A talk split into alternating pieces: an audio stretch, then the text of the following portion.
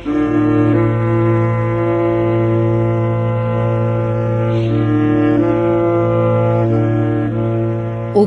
از تاریخ.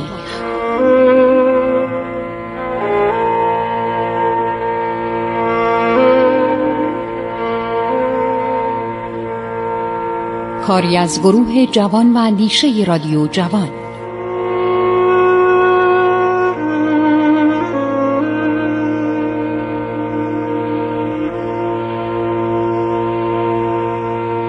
بسم الله الرحمن الرحیم. به نام خداوند بخشاینده مهربان. من خسرو معتزد هستم. در برنامه عبور از تاریخ با شما عزیزان صحبت می کنم درباره سروان فاویه با شما صحبت کردم. سروان فاویه که ایران رو دارای صنعت توپسازی کرد و توپها خیلی در جنگ با روسیه به درد ایرانی ها خورد. سروان مهندس مهندس توپخانه شال نیکولا بارون فاویه F A B V I E R. این آدم خیلی آدم حسابی بوده بعدا به درجه ژنرالی رسید. فاویه وقتی به تهران میاد و توپا رو تحویل میده ژنرال گاردان او رو تحت عنوان ارسال هدایا و پیامهایی برای چند تن از شاهزادگان به قزوین و کرمانشاه و همدان و مراغه میفرسته. فاویه گزارش کاملی درباره راهها و ساختمانهای قدیم و بناهای تاریخی بیستون و کرمانشاه تهیه می‌کنه. در 14 آوریل 1809 28 سفر 1224 خود رو به گاردان در تبریز میرسونه. برای اینکه دولت ایران وقتی می‌بینه که گاردان کاری نمی‌کنه و ناپلئون نمی‌خواد به ایران کمک کنه. حتی 20 هزار تفنگ هم برای ایران نفرستاد. فرانسوی از این کار تو تاریخ ما از این کارا زیاد کردن. این بود که به گاردان اجازه میده از ایران بره. بعدها ناپلئون گاردان رو مورد غضب قرار میده که چرا از ایران خارج شدی؟ گفت برای اینکه شما قربان هیچ کمکی نمی‌کردید. من چقدر با دروغ بگم به پادشاه ایران؟ گاردان رو از ایران اخراج می‌کنن یعنی معدبانه معدبانه اخراجش می‌کنن. گاردان هم یواش یواش میده که شاید خبری از فرانسه برس و این برگرده به تهران. میره به تبریز. فابیه خودشو به گاردان میرسونه. راهی تفلیس و روسیه میشه که از آن مسیر عرض شود که برگردن به فرانسه. کاپیتان ترزل در یادداشتهای خود تعداد توپهایی را که فاپیه و ریبل ساختن از در اصفهان و به تهران آوردن سی اراده توپ می‌داند؟ او می نویسد به طور کلی توپهایی که به دست ایشان ساخته شده بود سی عدد توپ و قنداق بود. ترزل در یادداشتهای خود متذکر میشه در 3 سپتامبر 1808 زنبورکچی به اصفهان فرستاده شد؟ قرض از مأموریت او تهیه و ساختن سه هزار قبضه تفنگ بود. به سایر ولایات هم قریب 15 هزار تفنگ سفارش داده بودند. خیال فتلیشا این بود که تمام جوانان درباری او مشق نظام سبک اروپایی را بیاموزند. در سال آینده سی هزار تن از سپاهیان او به این وضع نظام جدید اروپایی آشنا شوند. ترزل که به نواحی مختلف ایران سفر کرده بود در ادامه نوشت. در ولایات گیلان همه مردم مسلن نسبت به روسها کینه خاصی دارند. علت این مسئله این است که روسها بیش از همه به این ولایت نظر دارند و راه نفوذ خود را در ایران از این طریق می‌دانند.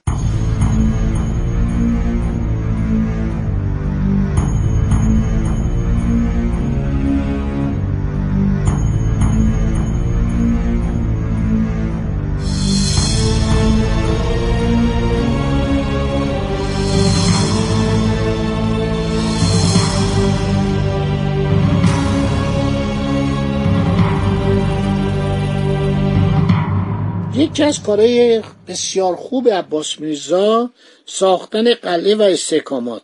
از جمله اقدامات عباس میرزا که با آمدن افسران فرانسوی در نقاط مختلف خانات قفقاز و ایالت آذربایجان زیر عرس آغاز شد و با آمدن انگلیسی ها ادامه یافت. احداث قلای نظامی و استحکامات بود که به دیگر مناطق کشور نیز تعمین پیدا کرد. قلعه مستحکم اردبیل دژ عباس آباد دژ ایروان دژ کردشت خوی در زمره استحکاماتی بود که وسیله مهندسین نظامی فرانسه و سپس انگلیسی ساخته شد. دژ اردبیل یکی از قلایی بود که در دوران فرمانروایی عباس میرزا در آذربایجان احداث کردید این قلعه نظامی در دوران سلطنت محمدشاه قاجار پسر عباس میرزا به زندان شاهزادگان قاجار که محمدشاه از سوی آنان نگران بود که دست به اقدامی علیه سلطنت او بزنند تبدیل شد. زندان نظامی اردبیل در کمال شتاب زدگی ساخته شده بود.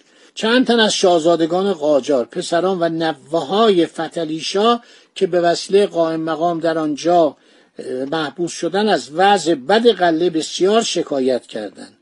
رضا قلی میرزا یکی از پسران حسین علی میرزا فرمان فرما این همون بود که به نام حسین علی شاه یه مدت کوتاهی بعد از مرگ فتلی شاه ادعای سلطنت کرد. بدهی زیادی هم مالیاتی به پدرش داشت به فتلی شاه که فتلی شاه مالیات اینو گرفت. این بعد رفت و موقعی که خبر مرگ فتلی شاه در اصفهان رسید که بردن در قم دفنش کنن اونجا شورش کرد خب پسرای این فرار می‌کنن بعد از که پدرشون شکست می‌خوره پناهنده میشن به عثمانی و به دولت انگلستان و دولت انگلستان برای اینکه اینا رو یه مقدار تحت تاثیر قرار بده. اینا رو میفرسته چند ماهی در لندن زندگی می‌کنن. خیلی داستانشون شیرینه که اینا با کشتی بخاری برای اولین بار چند شاهزاده ایرانی سوار کشتی بخاری میشن. و چقدر از این کشتی بخاری تعریف می‌کنن ندیده بودن.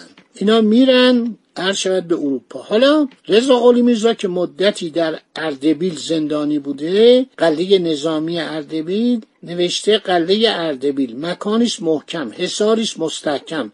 اصل آن زمین مربع فرسنگ در مربع فرسنگ. یعنی یه فرسنگ در یک فرسنگ. یعنی 6 کیلومتر در 6 کیلومتر. در آن زمین پست عباس میرزا دو قله میان هم در نهایت استحکام ساخته که پهنای دیوار آن هفت زر شا می شود و یک راه بیشتر ندارد. منصر به یک راه است. در آن زمین چشمه است که قدری دور از چشمه می شود سنگ مرمر. یعنی از این املاح نمکین بوده مثل دریاچه ارومیه. عرض شود که نوشته سنگ مرمر منجمد می شود آب محبوسین آن قله از آن چشم است. خانه های آنجا با دیوار قله از بس که بلند ساختهاند از پستی زمین و بلندی دیوارها یک ساعت و نیم بلکه دو ساعت به غروب مانده لازم است چراغ روشن کنند. اگر چراغ نباشد یکدیگر را نمی بینند در زمستان که آفتاب قریب افق حرکت می کند اصلا آفتاب در آن قله به چشم قلعه گیان نمی‌رسد. سفرنامه رضا قلی میرزا نایب الایاله نوه فتلی شاه.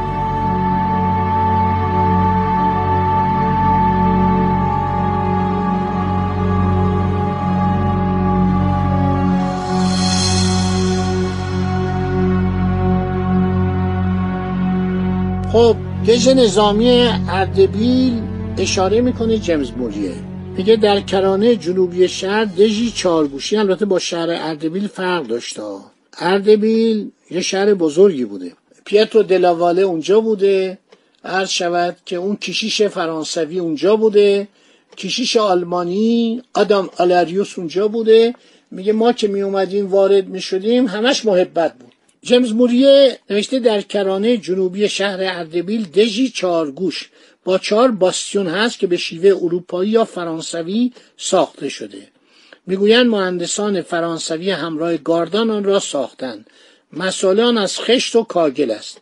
اما ایرانیان در گرداگرد آن سنگرهای سرباز ایستاده ساخته و مزغلها. مزغل این تقریبا سنگره. کنگره ای که یه سوراخی اونجا درست می‌کردن تفنگ رو میذاشتن بیرون. مزغل برای تیراندازی درست کردن. جندموریه میافزاید از سنگ گورهای باستانی مستطیلی در ساختن بارو استفاده شده. بسیاری از آنها را به صورتی کار گذاشتن که سنگ نوشته آن به سوی بیرون است. یعنی سنگ قبلی که مال قدیم بوده اینا رو در آوردن و به صورت بارو استفاده کردن. یکی دیگر از دژهای ساخته شده دژ ایروان بود. موریه که ضمن سفر به ایروان اون موقع ایروان از ایران جدا نکرده بودن. در جنگ های دوره دوم از ایران جدا کردن. جنگ هایی که در زمان عباس میرزا اواخر دوره هر شود که فرمان روایش آغاز شد عواستش و ختم شد به قرارداد ترکمانچای. 1243 هجری قمری میشه 1828 میلادی. ایروان مورد بازدید موریه قرار می‌گیره. موریه آن را از استوارترین دژهای ایران دانست. ناکامی روسیان در شبیخون سخت چند سال پیش خودشان برای تسخیر آن صد برابر بر شهرت دژ ایروان افسوده است. موریه می افسوید در گرداگرد دژ برجهایی گردی ساختن که در برابر بمباران سخت سه ساعت هم تا به مقاومت ندارد در این دژ کارگاههایی برای توپریزی خانسازی و گلوله سازی از طرف سردار ایروان خدا بیامرزه مرد بزرگ بوده. حسن خان ساریستان حسین خان ساریستان این دو برادر بودن باعث افتخار بودن. در یکی از جنگ های آخر ایران و روس توپ سر حسن خان برد. یعنی قطع شد و این مرد مظهر جوانمردی دست و دلبازی سخاوت هر کی می‌رفت اونجا ازش پذیرایی می‌کرد براش غذا می آورد ماهی های قزل آلای خوبی در یک چشمه در اون نزدیکی بود که برای مهمانان می آوردن مظهر دست و دلبازی و جوانمردی و مهربانی و بزرگی ایرانی بود. خب موریه توصیفی کاملی از دش پرتگاه عمودی کنار آن و خندقی توهی از آب که پلهای موقت روی آن ساخته شده بود می آورد. ولایات ایروان و نخجوان در دوران پس از پایان جنگ ده ساله روس با ایران همچنان در قلمرو خاک ایران باقی ماندند اما سیزده سال بعد بعد از یک دوره کوتاه جنگ روس و ایران که به انعقاد قرارداد تحمیلی ترکمانچای منتهی شد برای همیشه از خاک ایران منفصل گردیدند.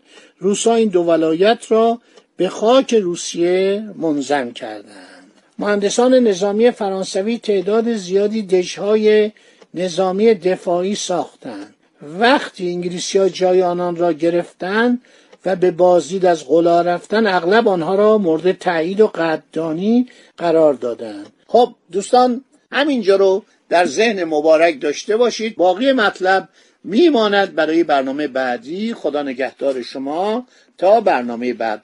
امیدوارم از شنیدن این برنامه های عبرت انگیز تاریخی لذت ببرید. خدا نگهدار شما.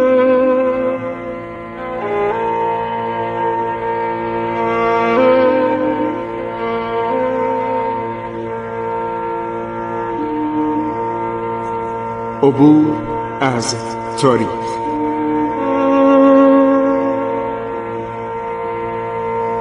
سرگذشت ایران ما به روایت خسرو معتزد.